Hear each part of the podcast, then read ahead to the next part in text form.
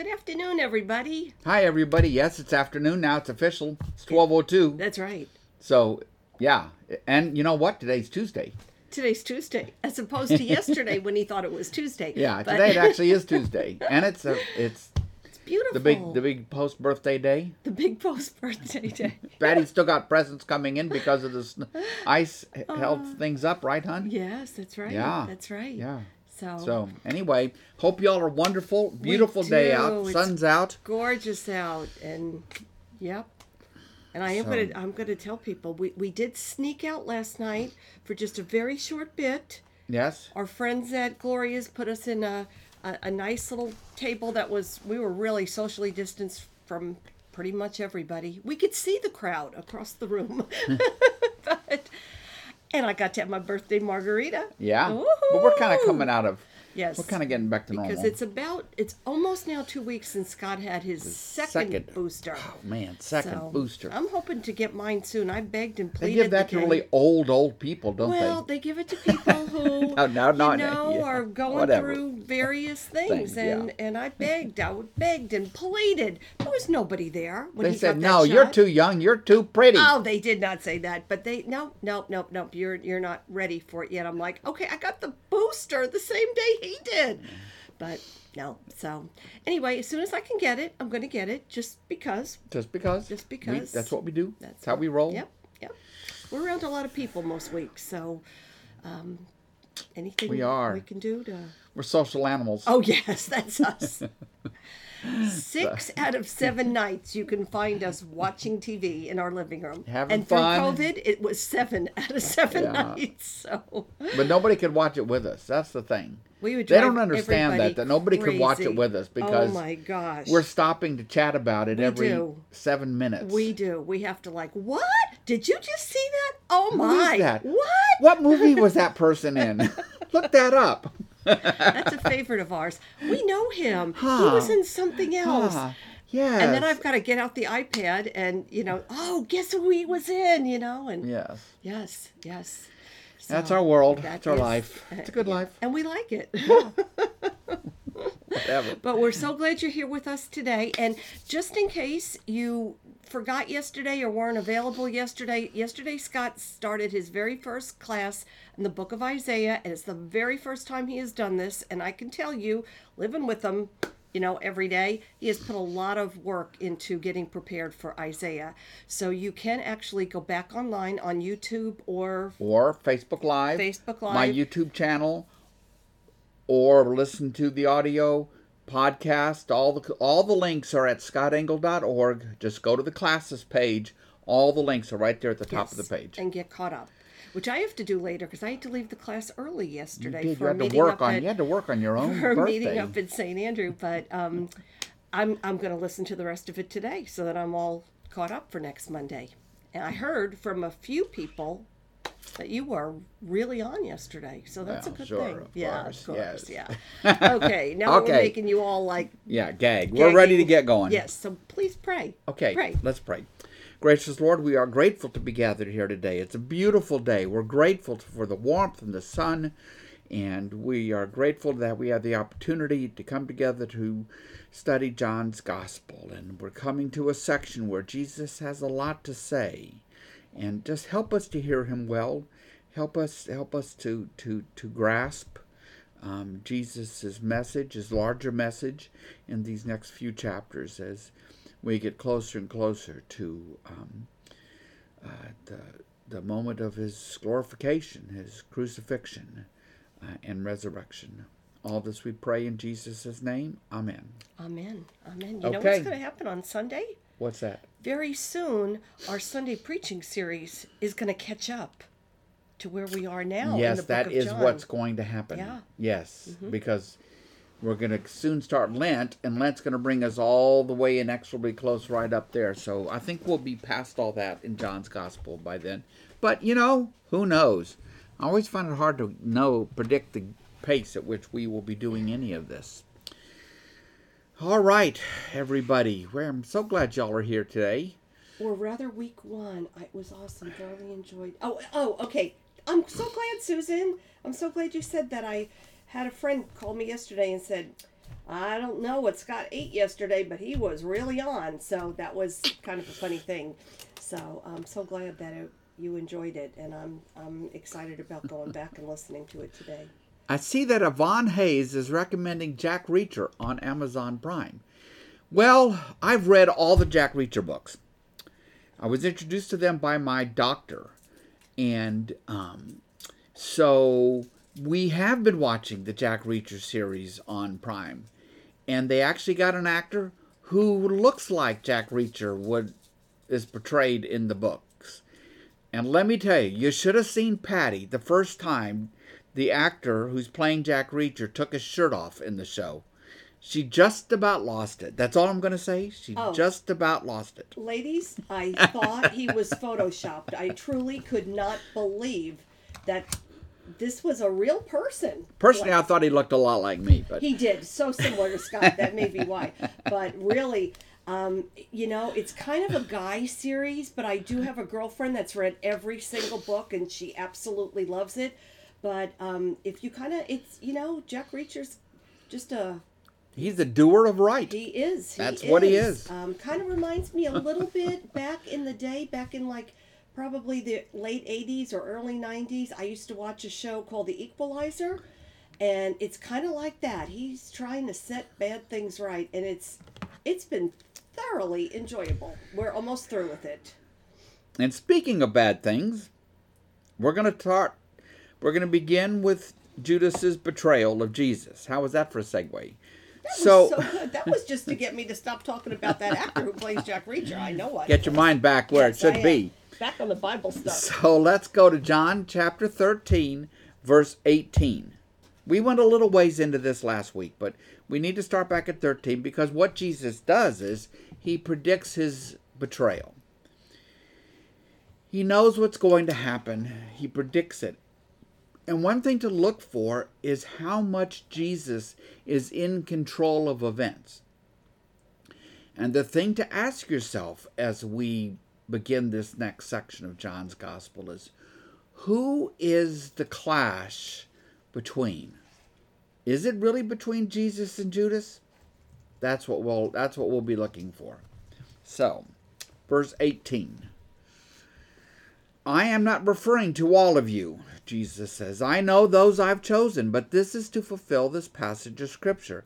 He who has shared my bread has turned against me. Um, that is from a psalm. It is about sharing bread with somebody who later betrays you. And it's thought that it's talking about Absalom and David because Absalom obviously betrayed his father David. Um, so that's where that little phrase comes from, from a psalm. He who has shared my bread has turned against me. Verse 19. So Jesus says, I am telling you now before it happens, so that when it does happen, you will believe that I am who I am. Okay, big choice of words there at the end. I am who I am, right? That is the name of God. It's not an accident. Jesus is identifying himself with God as God.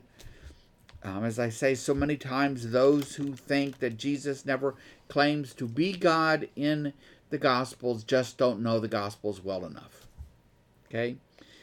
And so he's saying, I'm telling you what's coming so that it will further add to your confidence about who I am. That I am who I am. so that you will trust that I am who I am. Very truly, the double amen again. Amen, amen, it is in the Greek. Amen, amen. I tell you, whoever accepts anyone I send accepts me, and whoever accepts me accepts the one who sent me. Because this is all about this, this, how can I put it? It, that just like this chain, that the Father to Jesus to the disciples, and they are all bound together. You are bound to Jesus. You are bound to the Father. What the Father does, Jesus does. What Jesus does, we are to do. Right? Um, so, verse 21 After he had said this, Jesus was troubled in spirit. Why? Because he's about to be betrayed by someone who has has been with him for two, two and a half years. Judas is one of the twelve. Judas is one of the disciples who's walked alongside Jesus all this time. And now he is betraying Jesus. And that would be like the worst, right? That's just like the worst. To be betrayed by someone you trust, someone you love. It just doesn't really get worse than that in life, I don't think. So, of course, Jesus is troubled in spirit. It hurts. After he had said this, Jesus was troubled in spirit and testified, Very truly, Amen, Amen, very truly, I tell you, one of you is going to betray me. Well, his disciples stared at one another, at a loss to know which of them he meant. One of them, the disciple whom Jesus loved, unnamed, probably John who writes this. A lot of scholars think it's John, the son of Zebedee. One of them, the disciple whom Jesus loved, was reclining next to Jesus. So remember, you had the, um, they're all on these benches, reclining on them eat. We talked about this last week in, a, in probably a U shaped pattern. So there's a limited room up by Jesus. So the disciple whom Jesus loved is reclining next to Jesus, and Simon, who's a little further away and can't ask the question to Jesus directly, motioned to this disciple, and he said to him, Ask him which one he means. So Simon, kind of kind of the leader of the group in a way, um, says, Ask him which one he means. So leaning back against Jesus, he, the disciple whom Jesus loved, asked him, Lord, who is it? And Jesus answered, It is the one to whom I will give this piece of bread when I have dipped it in the dish. Then, dipping the piece of bread, he gave it to Judas, the son of Simon Iscariot. Jesus is the mover of the events. Jesus is the one with the initiative. Jesus is the one in charge. Jesus is the authority. He knows what's in he knows what's in Judas's heart. He knows that Judas is going to betray him. But it's Jesus who's moving things along. Because he is Jesus. Verse 27 And as soon as Judas took the bread, Satan entered into him and and and I think John, the gospel writer, intends us to understand this as some form of possession of Judas. It doesn't make Judas less responsible. He's already decided what he's going to do. Um, and you know, there are a lot of ways to think about about this. Satan tempts people, tempts, tempts, tempts, tempts, tempts. There's and we can give ourselves over to temptation. We can allow someone to to take to take control of us and shape all of our thoughts and all of our emotions. It happens a lot. It's the subject of books and movies galore where people are, in essence, possessed by another. And they do things they would never have imagined that they could do. Right? Sometimes this will happen where people get caught up in in in crimes that you could never have imagined them doing but they get caught, they get in essence possessed by the person who is taking the lead and the initiative in this. But anyway as soon as judas took this satan entered into him. And what does that tell you? That the clash here is is not really between jesus and judas. This is a cosmic clash. This is a cosmic event. This is jesus jesus the only begotten son of god and and Satan. And this is the only time Satan is named Satan in John's gospel.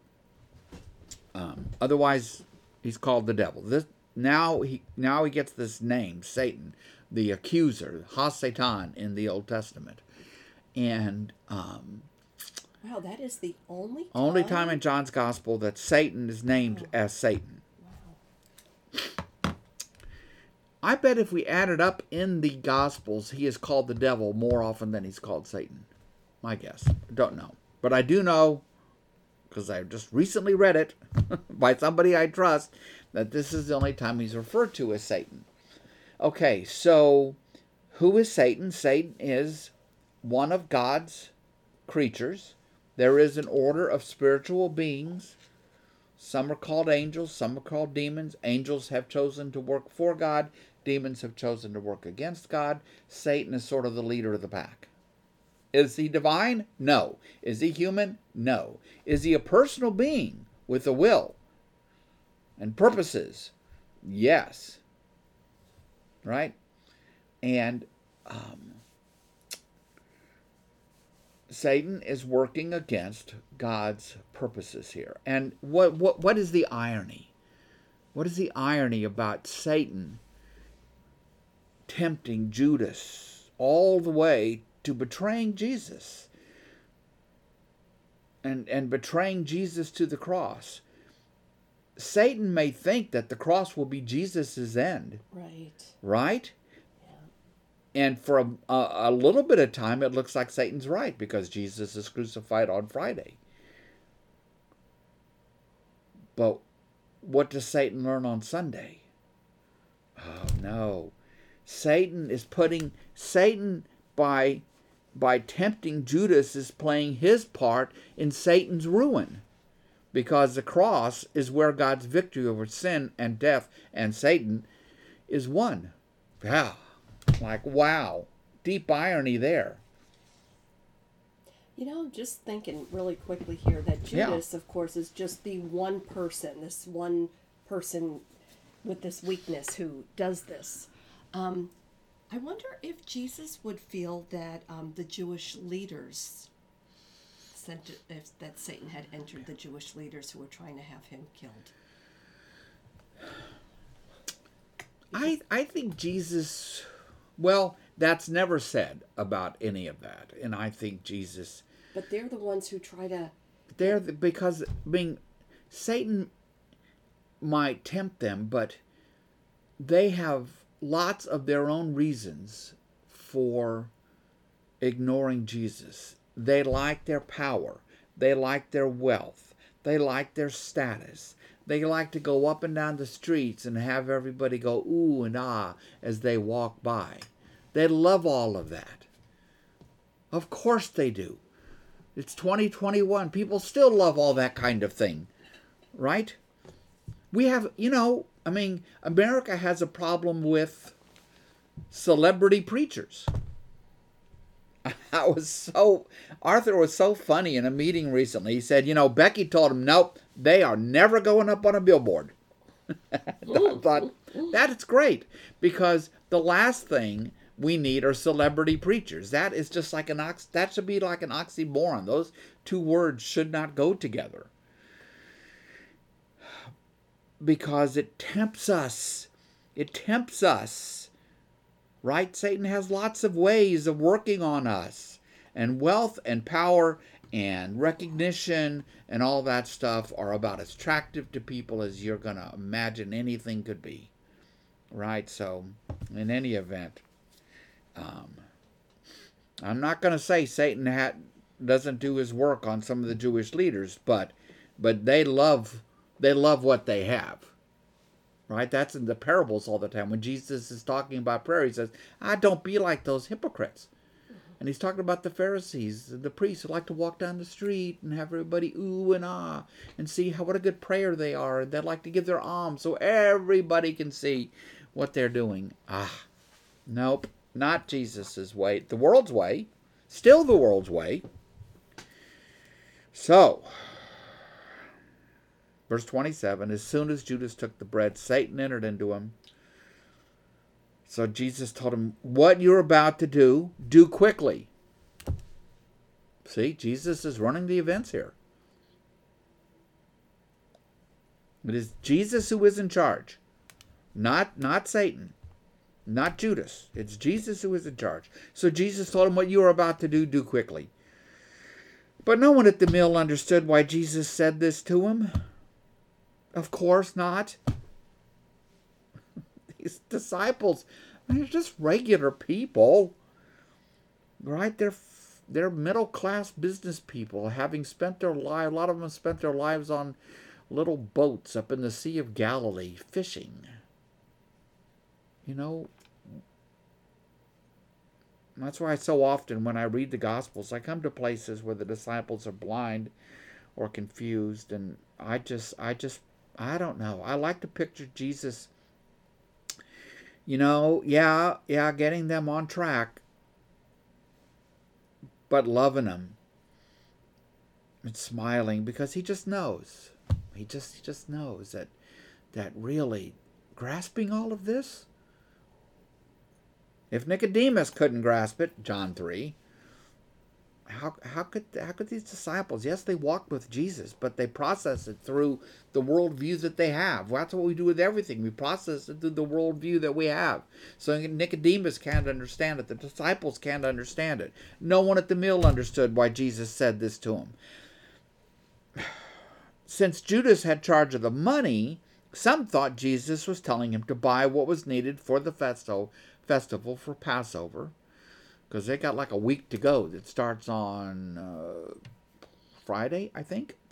The next day, yes. Or to give something to the poor. Okay, all good. Well, as soon as Judas had taken the bread, he went out, and it was night. And the night it is, is the night before Jesus' crucifixion.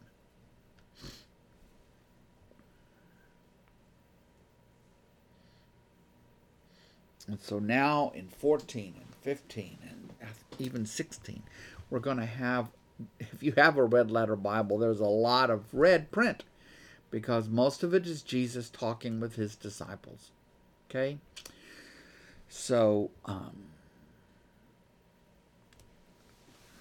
let's go. John 13, 31. When Judas was gone, Jesus said, Now, the Son of Man is glorified. And God is glorified in him. If God is glorified in him, God will glorify the Son in himself and will glorify him at once. Well, that's a lot of glorification words, isn't it? And so, what is it about? It is about that we are here at the time of the cross. And Jesus' crucifixion will be to the glory of God. For God so loved the world that he gave his only son. It tells you who God is. So many people don't understand who God is.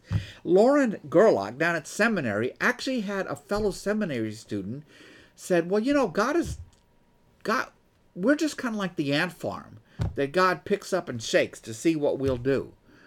Lauren was appalled. I was appalled. I wondered what that woman was doing in seminary.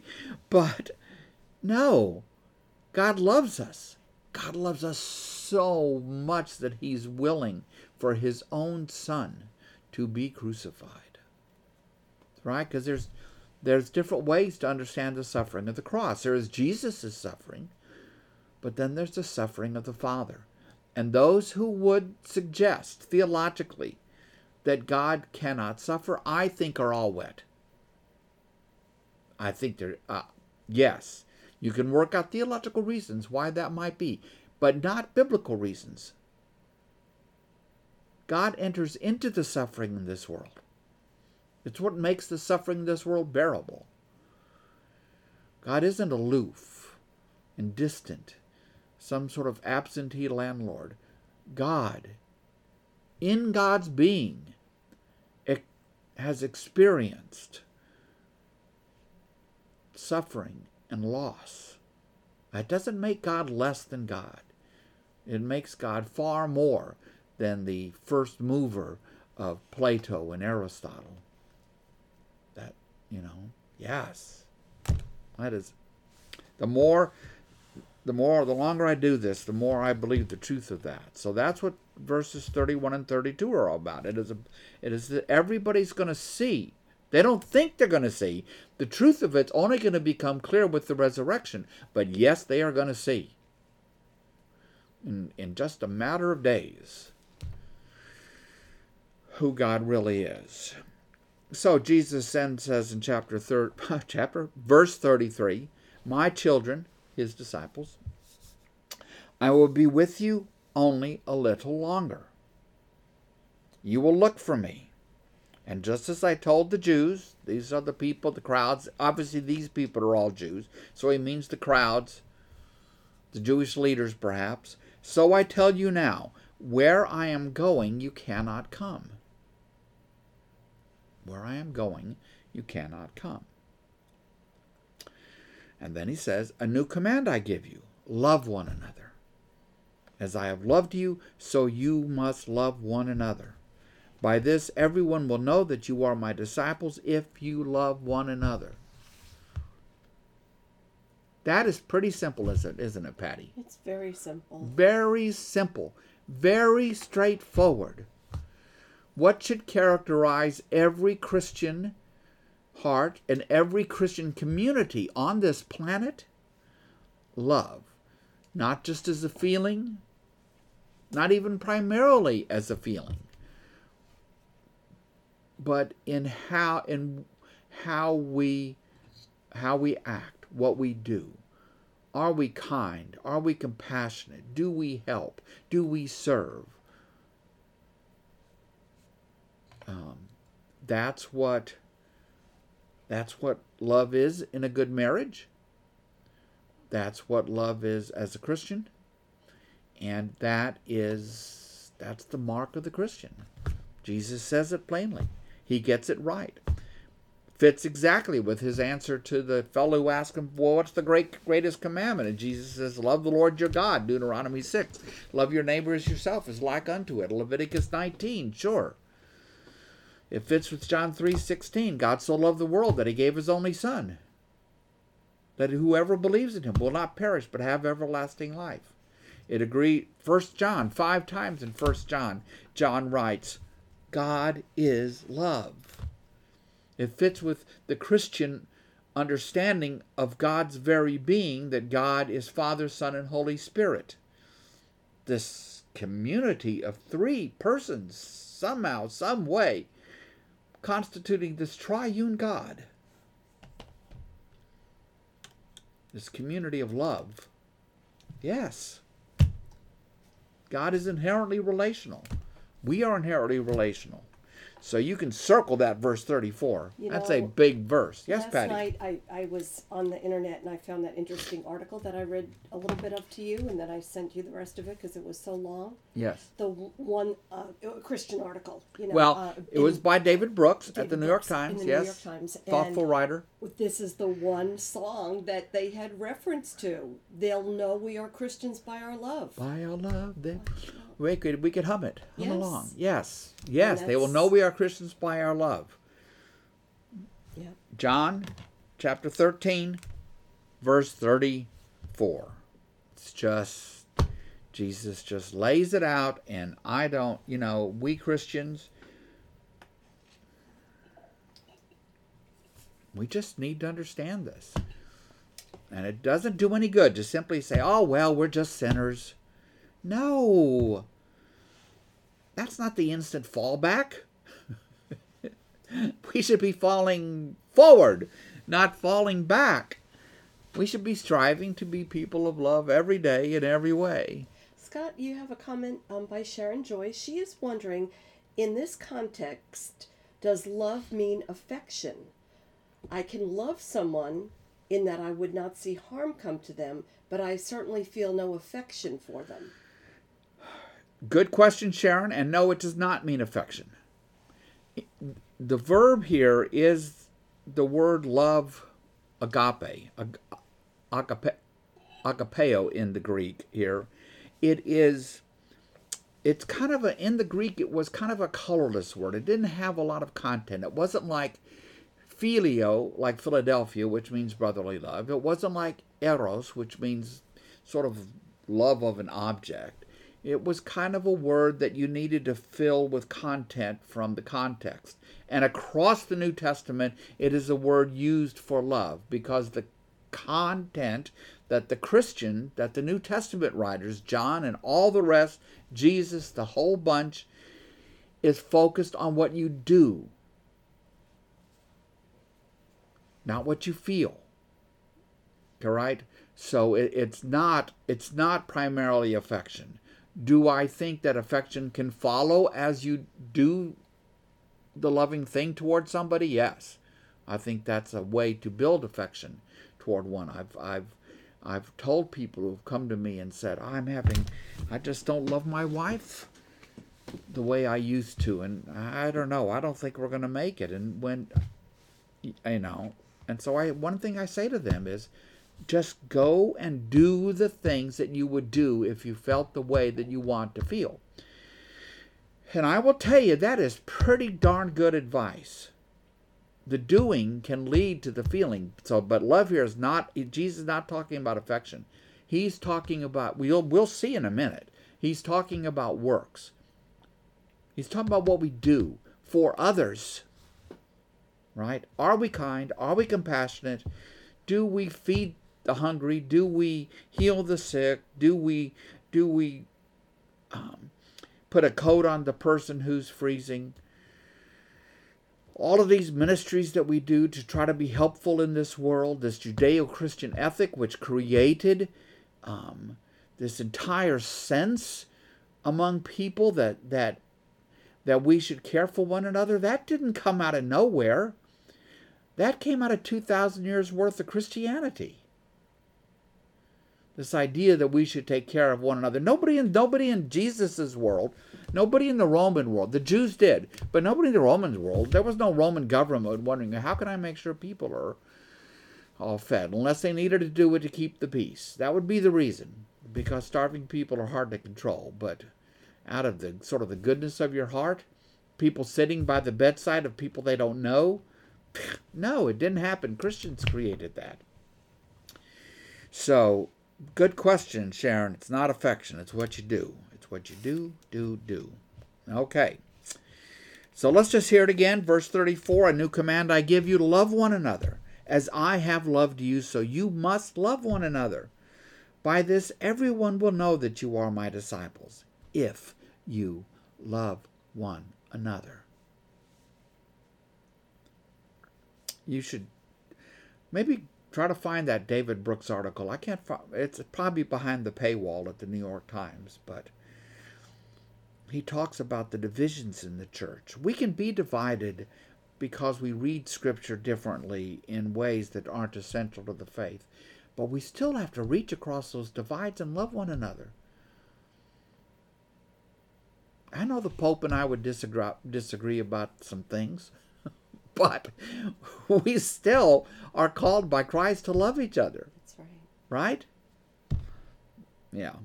Brenda and, just put there, like we as individuals do uh, for our love and passion for serving at the storehouse. Exactly. You're serving people you've never met before. You don't. Exactly. Right? That exactly. Mona says my study Bible address love as follows. Our standard is Christ's love for us. Love is the distinguishing mark of Christ's followers. That's right.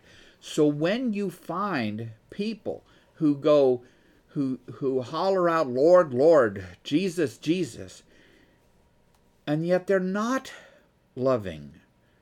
They're not kind and compassionate and helpful to others.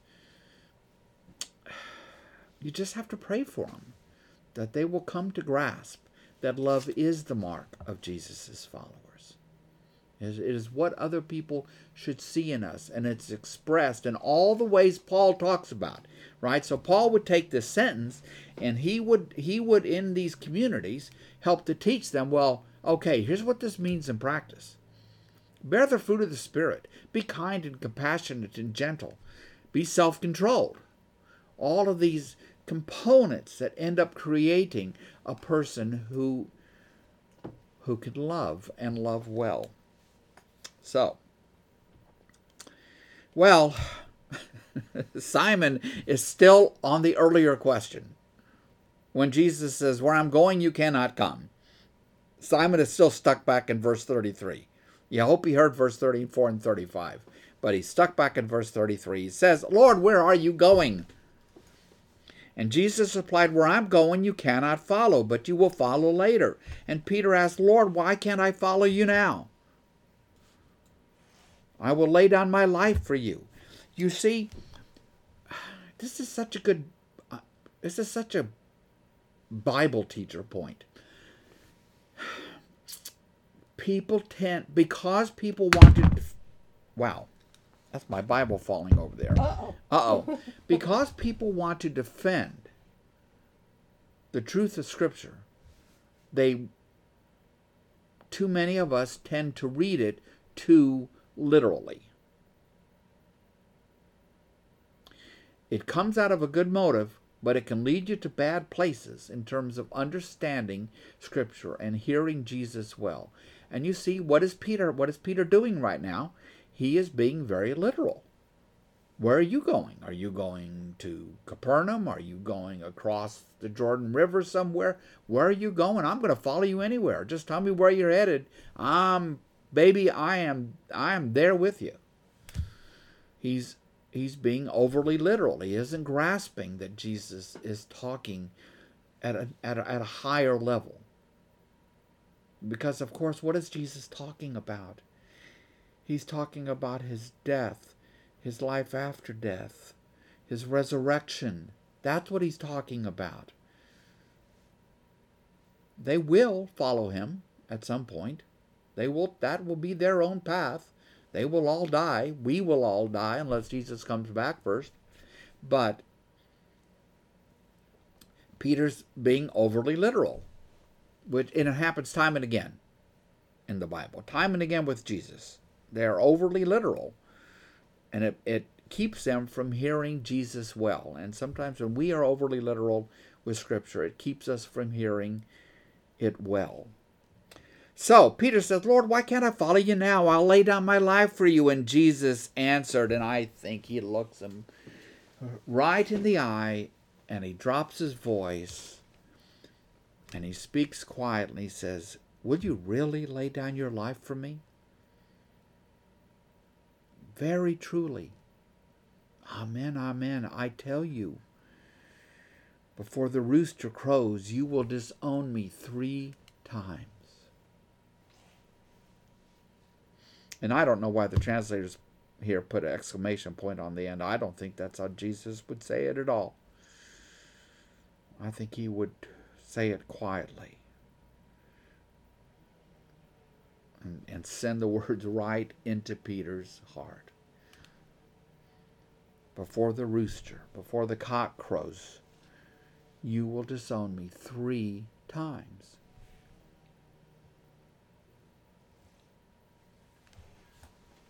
Okay? Wow, that's quite a little section there, isn't it? Yes, it is. There's a lot there. Yes, it is. And yet it's a section we all know well, but just probably never take the time to actually. We know the pieces, you see, but we don't Yeah. really tie them all together. That Jesus is telling Peter he's going to disown him three times follows right on the heels of, of, the love commandment, Yes. as it's sometimes called. Okay, so just just to tie things together, when you get to the very end of John's gospel, Jesus is going to ask Peter, this is at the very end, ask Peter three times, Do you love me? And Peter's going to say, Yes, you know I do, three times. Bringing it right back here to this moment when Jesus expresses to them the love commandment, we might call it, and tells Peter, You're going to disown me three times before the cock crows. So, these gospels are not just, sometimes we approach them as if they were like, you know, just dry accounts, dry objective accounts like we might find in the Dallas Morning News. They are not that. They are composed and they are written by these by these people to so that we could come to know Jesus, so that we could come to hear the good news. They are proclamations. They are not dry accounts of events just sort of strung together and, and written on a page. Not at all. All right. So, anything else, Patty, before you go on to chapter 14? No, but I, I just really, that just really touched me what you just said because you really do real. We have a real story it is not like some of the other um, major religions in the world that have more or less facts and ways to achieve things and whatever. We have Good. this cohesive story. I mean, you know, I've said many times, you know, if you if everybody lived by Confucius's teachings, we'd probably have a lot happier people. Right. But nobody does. Not really. Right. The problem isn't knowing better ways to live. The problem is we don't do it. And this is the story of our God, the creator God, doing for us what we will not do for ourselves. And actually showing us by doing it himself. I mean, Because it's not it's not an it's not an essay. Right. right it's this is this is god doing things I and john saying look what god has done in Yes, jesus Yes, this is the example we need to follow. It's it really is. It's it is something. and even beyond the example we need to follow this is what god has done because you won't follow the example Exactly. that's the key the key is to grasp that that that jesus has done for us what we are unwilling to do for ourselves. So he, he yes he's a good example but the world did not need another example. There are there are good examples over the course of human history about better ways to live but they don't work. Utopian societies and communities have always failed because of why? Because of sin because of original sin. So to go to john chapter 1 what does john the baptizer say when he sees jesus coming down the riverbank? Behold the lamb of god that takes away the sin of the world. Which is something we just can't do. We can't do. We have to have a rescuer.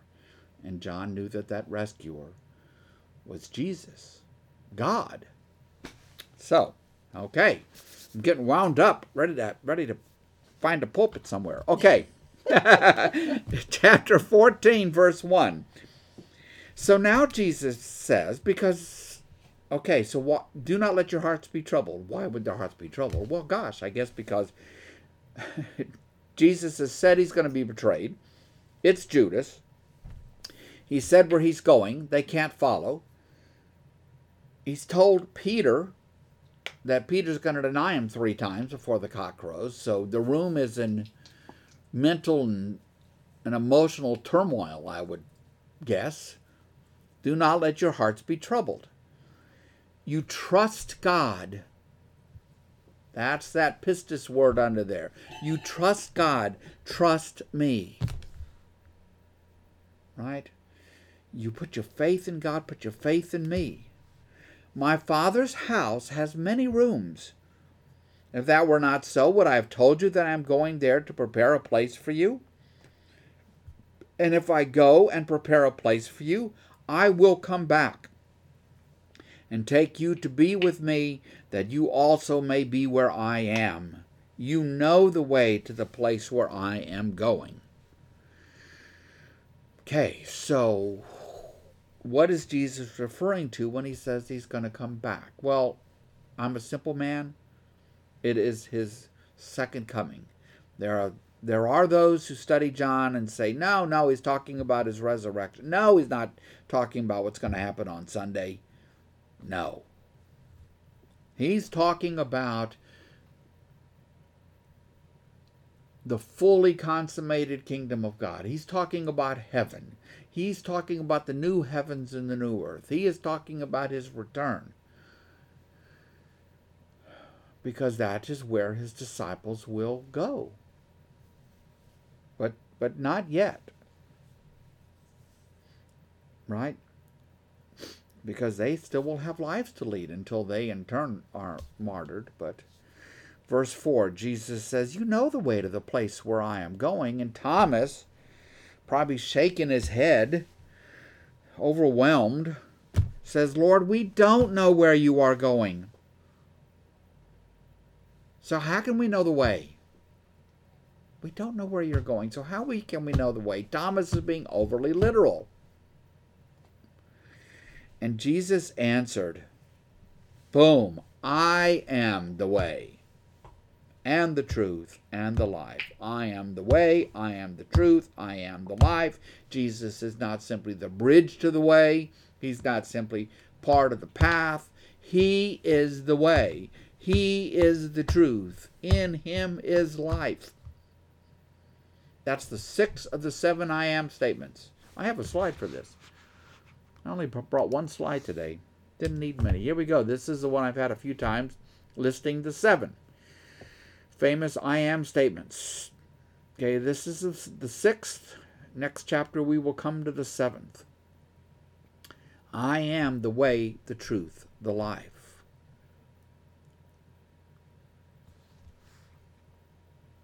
So he he he isn't he isn't um, well he is the way he's the whole enchilada the way. He is the he is the truth. He is the life. There you go. No one he says comes to the father except through me. Why would he say that? Because he jesus is the way the truth and the life. He is god. There is one god. The triune god who yes exists in three persons Father, Son, and Holy Spirit.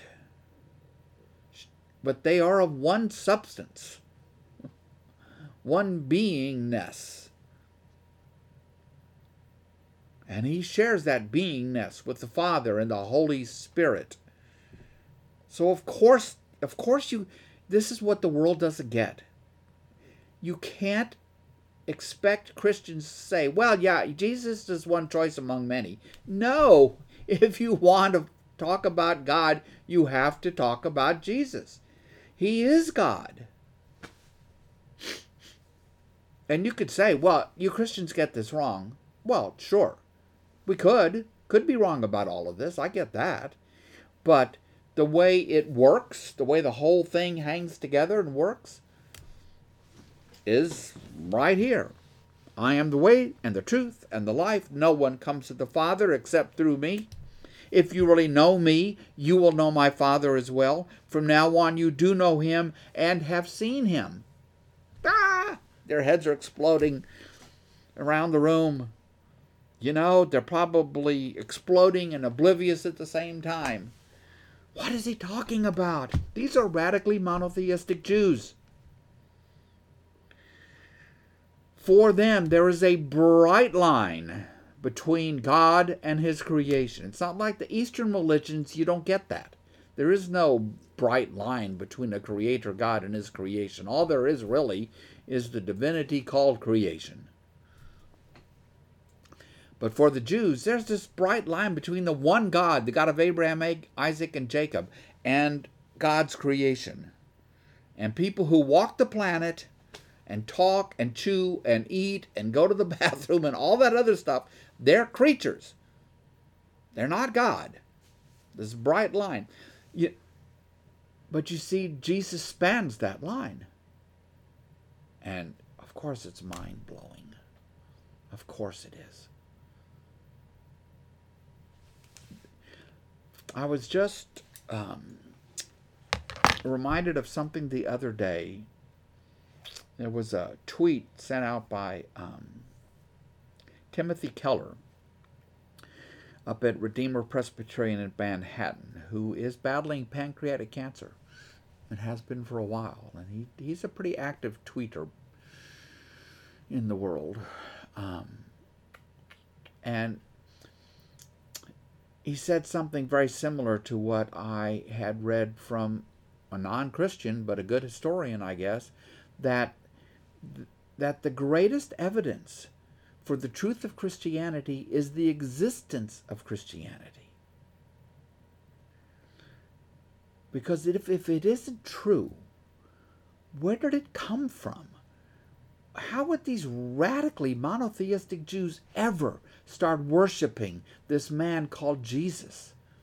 Within 5, 10, 15 years, you can see it. You can see it in John's in, in Paul's early letters. that are only like they be, the first ones are like 20 years after the fact. No, it's it is true. It is true. And the truth of it explains how it could exist. Because it's just so it's just so wild. We get we get domesticated. We get used to hearing it. If you really know me, Jesus says, you will know my Father as well. From now on you do know him and have seen him. And Philip Philip then says, "Well, Lord, show us the Father, and that'll be enough for us." Like I don't know what does he want? What does he want? Like a hologram or something uh, in the room? What what's he saying? I don't know that he knows what he's saying. Jesus answered, Don't you know me, Philip? Remember, Philip is right at the beginning of the gospel. Philip is one of the disciples. Don't you know me, Philip, even after I have been among you such a long time? Anyone who has seen me has seen the Father. How can you say, Show us the Father? Don't you believe that I am in the Father and that the Father is in me? The words I say to you, I don't speak on my own authority, rather, it is the Father living in me who is doing his work. Believe me when I say that I am in the Father and the Father is in me. Dot, dot, dot.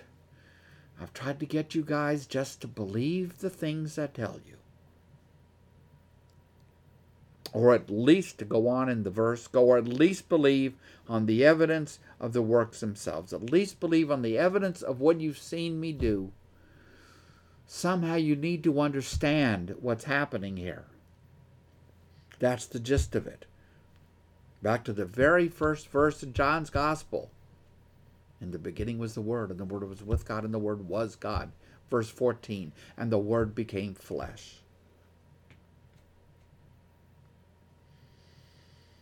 And he wants the disciples to grasp the enormity of what is happening, the enormity of who Jesus is.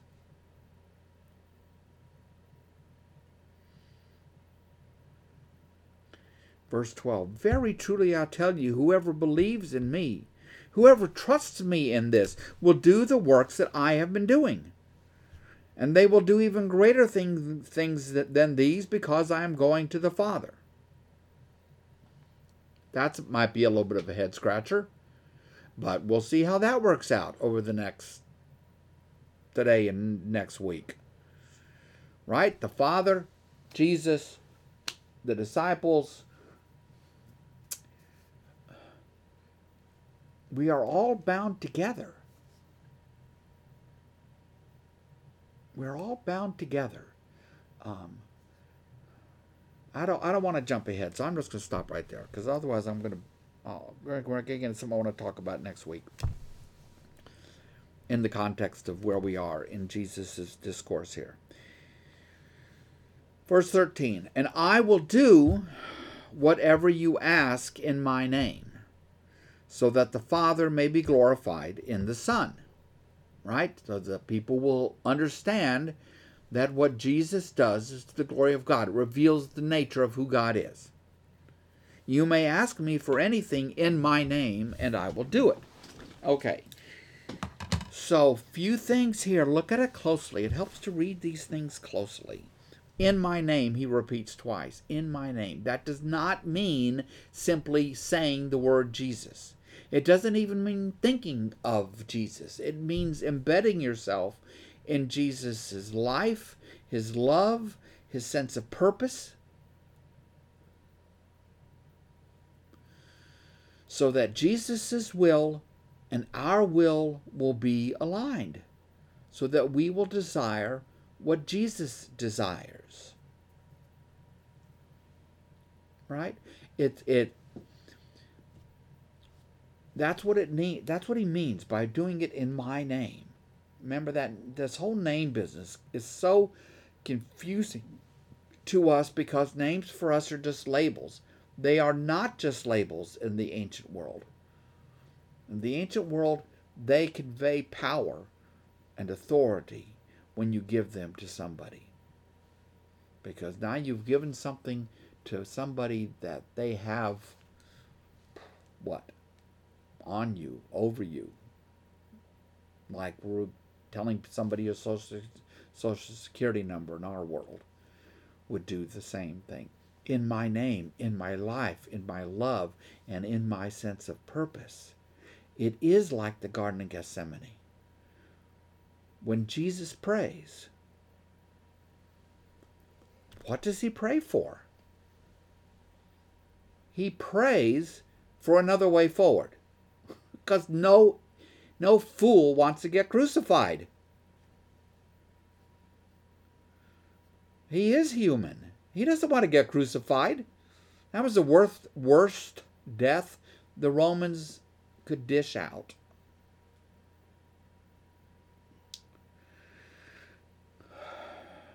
But he is going to align himself with God's will, even if that means the cross. And it does. So, what we have to do is strive to align ourselves as best we can with God's will. And don't hold back. Pray. Pray for what you want. Pray that you will be living within and praying within God's will. And notice here in this verse that Jesus ends it saying, You may ask for anything in my name, and I will do it. See? We we we tend to, and I, I get this completely, we we tend to chop God up into pieces like what? Like a pie. Okay, you can you could chop a pie into three pieces, and you could call one the Father, and one the Son, and one the Holy Spirit. But you would be wrong. That is not the way to understand God. They aren't three different pieces of the same pie. There is one, because if they were, there would be three gods. There is one God, one substance that they share. They share will, they share purpose. The second person becomes incarnate for the sake of the world.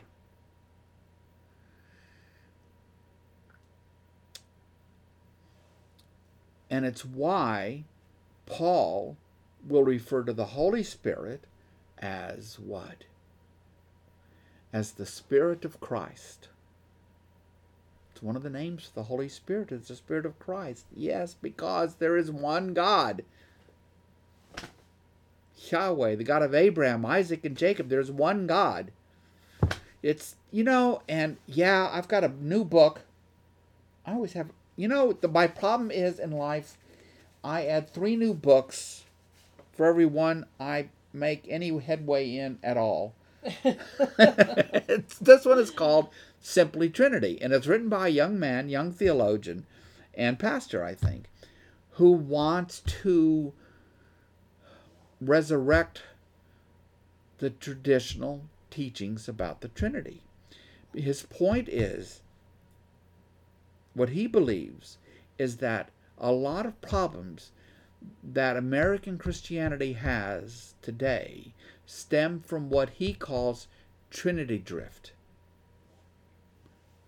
And that if we put ourselves firmly within the traditions of the church and the theology of the church over 2,000 years of Christians thinking and writing and about all of this biblically, um, that we would put ourselves on much firmer on a much firmer foundation. So, anyway, it's one of the books on my shelf, Simply Trinity. And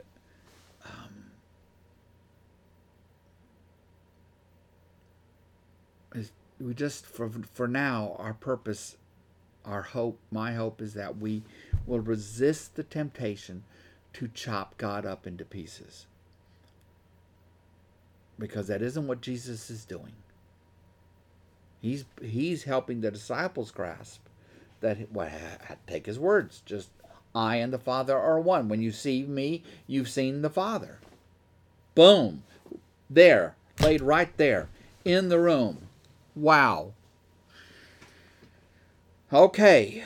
So, any thoughts about all of that?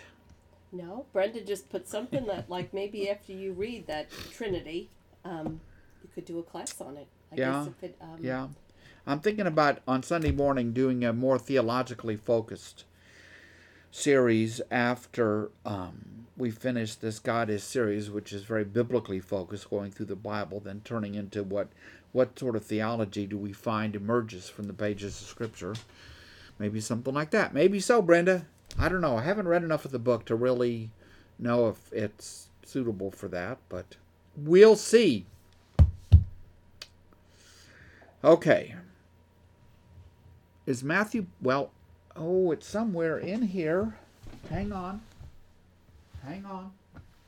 Hang on. I don't know where my copy is. How's that? I don't even know where my copy is. I'll, I'll take a little bit. Yeah, Matthew Barrett. I think that is the guy's name who uh, who wrote it. That's what Susan's looking asking. Yeah, it probably is Matthew Barrett. Um, that that rings a bell. It's just called the title is simply Trinity. So Patty's looking for it, but my office is a big mess. I like I said, I put three books on the stack for every one that I even hardly hardly get to. So anyway, okay. So verse fifteen. Now, Here's the book. You Here's the hold it up. book. Okay, very good. Very good. I, I, I'm not recommending this book, you understand, because I'm only like that far into it. Just enough to understand what his goal is. Name is Matthew Barrett, Simply Trinity. It's probably good. You know, I, it, several Christians have recommended it on, on the web, but we'll see. We'll see. What does it say right underneath the Simply Trinity? The class? unmanipulated Father, Son, and Holy Spirit. His hmm. point is that Christians, you know, the American church is largely, in a way, taken God apart to use those parts for our purposes. And we need to recover the orthodox teachings of the Trinity. Which is where I live. I live in I live in Christian orthodoxy. I live in the tradition of the last 2,000 years, striving to find the center of the river of Christian orthodoxy. You know, everything isn't about all the new stuff that you might possibly think up about this and that. Um, we need to listen to those who have come before as we ourselves wrestle with these scriptures. And they are certainly, there's a lot to wrestle with here, isn't there? So Jesus goes on. I got more time today. It's 106. Je- Verse 15. He says, If you love me, keep my commands. Right? Sure. Sure. Yes. You can't you can't claim to have put your faith in Jesus, to love Jesus, and then imagine that how you live doesn't matter. That's a mistake big segments of Protestantism makes because we do understand that we are saved by the grace of God, but they imagine that we what we do doesn't matter, and it's just wrong. Of course it matters. I believe Paul says if you genuinely come to faith in Christ, you will have you will have the fruit of the spirit. You will have something to show for it. You can't come to Jesus and then say, "Well, okay, I love Jesus. Back to the party." Not that there's anything wrong with parties, I get that, but you get my drift. If you love me, Jesus says in verse 15, keep my commands, and I will ask the Father, and he will give you another advocate, the, paraclete. It's just a it's a word you hear now and then. The paraclete is the Holy Spirit. The word here, the paraclete. Um, and paraclete is simply taken directly from the Greek into English, translated in various ways by different translators. And I think the different ways to do that are all helpful. Advocate, counselor, comforter, those are always people have done this. so Jesus says, if you love me, keep keep my commands. You're right, be my disciples is another way he could say that, because that's what disciples do. We we do keep Jesus' commands as best we can. And we help one another keep Jesus' commands. And I will ask the Father, and he will give you another advocate to help you and be with you forever, the Spirit of truth. Well, okay. Okay. So Jesus has said, What? I'm going. You can't follow. The disciples are going, Well, where are you going? Man, I'll follow you in. No, where I'm going, you can't follow. But I'll prepare a room there for you. One day you will be with me. But not now. And when I leave, I will ask the Father to send another, the advocate, the counselor, the comforter, the Spirit, the Spirit of truth, the Holy Spirit, to be with them. And the Holy Spirit, God's empowering presence, has an advantage over the incarnate Jesus. The advantage that the Holy Spirit has working in this world and working with the disciples is that the Holy Spirit is not bound by time, by space and place, because the Holy Spirit does not have a body. Jesus does. He can only be in one place at one time. When he's talking to the disciples here, he can't be any place else. But they are not going to be left adrift. They're not going to be left alone. They're not going to be left to do these things that he's been talking about just because, just on the basis of their own power or strength. No, that's not what's going to happen. What's going to happen is Jesus is going to leave after he is resurrected. He returns to the Father. But then on and he tells them go to Jerusalem and wait. And on Pentecost the Spirit arrives. The Spirit arrives. And dances from person to person. And the believers are are are the Holy Spirit dwells in the believers. And the whole thing begins with Peter standing up and preaching as so many could never preach. It begins with the disciples proclaiming the good news in languages they couldn't possibly know. God is with them, God is in them.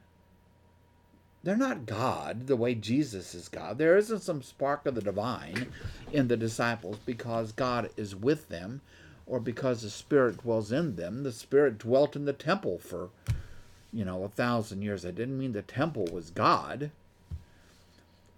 but the Spirit of God will now make his home in the believers and in the community of believers called the church. That's what Jesus is talking about.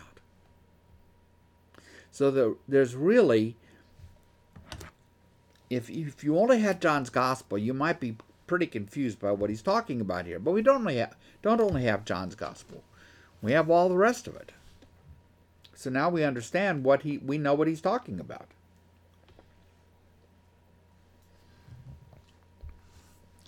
So he says, I will ask in verse 16, I will ask the Father, and he will give you another advocate to help you and be with you forever, the Spirit of truth. Now the world can't accept him because it neither sees him nor knows him. Right? It is largely a disbelieving world, then, now. But you know him, for he lives with you and will be in you. I won't leave you as orphans. I will come to you. How does Jesus come to them? Because the Holy Spirit is the Spirit of Christ. You're right, that's just. Kind of mind bending, I know. I will come to you. Before long, the world will not see me anymore, but you will see me. Because I live, you also will live. You know, it's it's very easy. Sometimes it's hard to know how to use verb tenses, right? It's very easy to find yourself referring to Jesus in the past tense. Gotta gotta resist that. Gotta talk about Jesus in the present tense. Because he lives. There's a great gospel song from the last 40 years called He, lives. Because he lives, right? Jesus lives. When we talk about Jesus, it's not like we're talking about Napoleon or George Washington, who were big but died and are now dead, dead, and dead. When we come to Jesus, we're talking about someone who lives now. So, in any event, I do now see that it is about time to wrap up. So I think we'll stop right there. We'll just pick up there next week in this uh, introduction of the Holy Spirit to the disciples. And okay, Patty's wanting me to move around a little bit here. There we go. There we go. Very good. Good class, honey. Thank you, darling. Yeah. So, um, thank you all for being here with us today. I do have two prayer requests, please. Um, I happened to see on Facebook yesterday that Susan Roy, who is always in the Tuesday class when, when we're in person, and many, many times she's with us when we're online, she had a really bad fall at Cinemark. Um, I think she's okay. I don't think anything's broken, but she really had banged a herself hard up a lot. on her face, and so if we could just keep her in prayer that you know God will quickly heal her. I'm sure Right. it's painful, and um, just a lesson to all of us. I said to Scott yesterday, I know sometimes we're all just, we're always in a hurry, no matter what we're doing. And I don't know if this was her case, but we just need to, we are getting older. We don't want to admit it, but we are. We just need to be a little bit more careful, right? How we are moving. So you're telling around. me all of the time, my dear. Yes, I and I do too. You know, um, the second prayer is for Candy and Mike Sims, and Candy is always listening um, on Tuesdays to our class. They're part of our class for a long time, but they moved a little bit east of Dallas, and it's too long of a drive for them to come. We've been praying for Mike, who had to have heart surgery a couple weeks ago, and he had some complications, but was finally able to go home. And now he's got additional complications that have put him back in the hospital. So please pray um, for Mike that the doctors are able to fix him. He has some water in his lungs and around his heart, and um, that is Candy's prayer request. And we love them, and um, just praying that the doctors will be able to do all the miraculous things they do and get Mike back home again. So please join me as we close. Heavenly Father, we do thank you, God, today for this beautiful February day. We thank you, God, for holding this group together truly for nearly two years.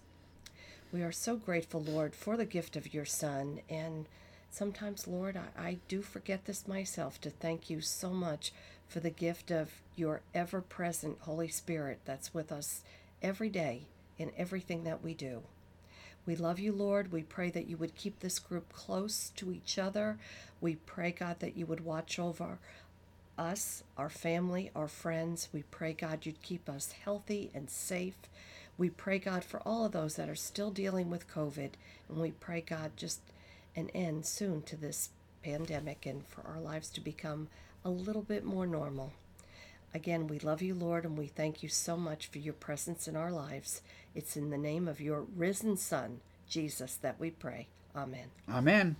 Okay, Bye, everybody. buddies. Adios. See you on Enjoy what Sunday. shaping up to be a lovely week out It there. is. It is. yes, absolutely. Bye, guys. Bye bye.